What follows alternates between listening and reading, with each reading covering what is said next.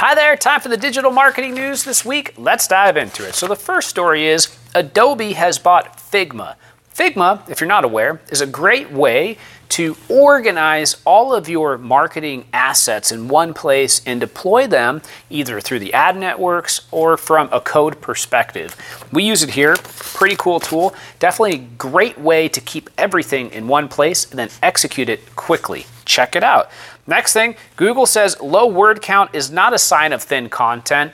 I think often we think of low word count as being thin content. It doesn't rank well in Google. Google's saying that's not really the case. If you're an expert and that's all you need to write, then you're probably okay with low word count. I disagree. I don't see many web pages ranking very well on Google that have low word count at all. Do you? I'd love to hear about it. Comment below, but uh, this is just uh, misinformation. Now, I will say that you can't answer things quickly. There are always anomalies in less competitive spaces as well.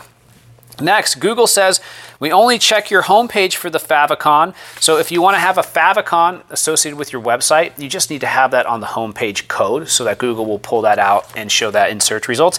And next, YouTube is eyeing monetization for shorts. So I did a post about this on LinkedIn earlier this week, but TikTok has really taken off and YouTube Shorts have also really taken off. And now YouTube Shorts is going to be allowing people to make money off of their shorts if people run ads on it. So imagine this.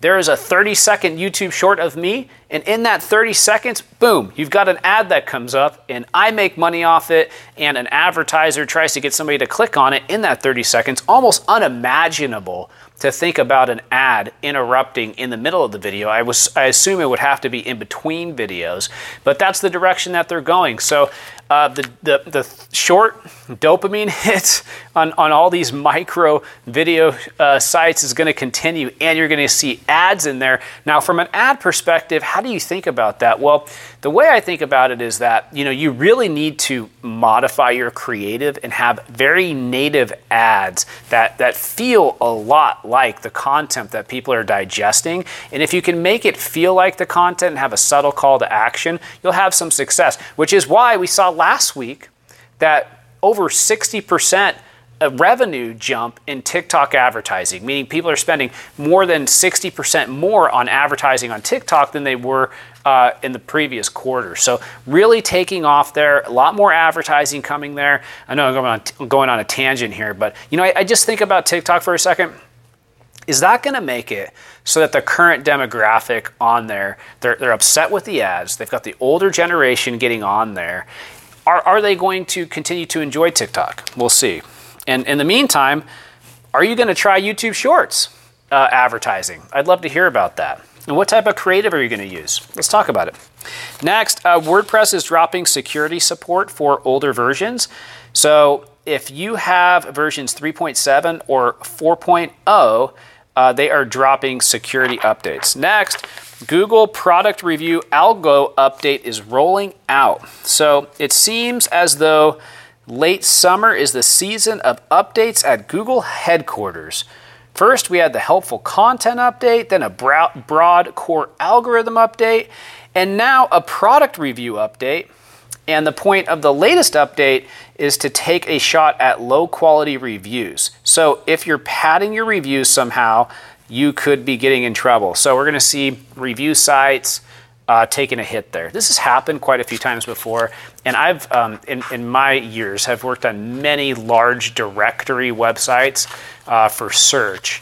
Um, so, you know, if you want to learn more about high quality reviews, I've definitely done a video on it on the YouTube channel. You can take a look at that. And if not, maybe I'll do a fresh blog post or a fresh video on that. Next thing, Google says don't make cookie consent banners annoying. So if you have, you know, your banner that comes up, you know, w- do you accept this cookies? They don't want it to be annoying. I will say Google also just came out with this new ad policy. I'm not sure if you saw this, but pop-ups, if they're too big, then you get banned from Google ads. So you got to kind of balance that a little bit. And then another story is Wix has integrated with SEMrush keyword tracking. So if you're a Wix user, it's interesting to see Wix, um, you know, always like kind of smaller starter websites trying to now position themselves as somebody that can be a website for the mid-market and enterprise. Um, that's happened quite a bit with that brand, and, and I see that in their marketing lately. I'd love to hear from you. Do you think Wix could work for your bigger website? Comment below.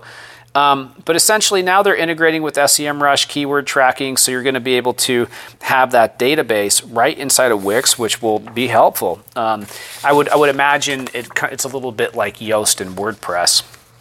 Next, uh, Google says name updates don't include penalties. So if you think you got a penalty from one of the named updates that recently happened, they're saying that it doesn't necessarily mean that you got a penalty because of that update. They're not penalizing people. That being said, um, as we know historically from search engine optimization, the Panda and the Penguin updates would often penalize a site, and that site would be held down, sometimes in, in, in cases for years until the update ran again. And that would make a lot of people really, really mad, like super mad. Um, and then it was crazy when they would run it again, everything would come back, and um, crazy times in the past of S E O. If you want to learn more about the past of S E O, check out S E O The Movie, which is on the Ignite Visibility YouTube channel. And also check out uh, Social Media Marketing The Movie, which is obviously about social media marketing, not about S E O, but but those cover those fields and a little bit of background there and some uh, important people to the fields. I hope you're having a fantastic week. If you need anything, let me know. Reach out. If you have any comments or thoughts, leave them below. I love hearing from you. That's why I love doing these videos. I hope you had a great week, and I will see you next week. Goodbye.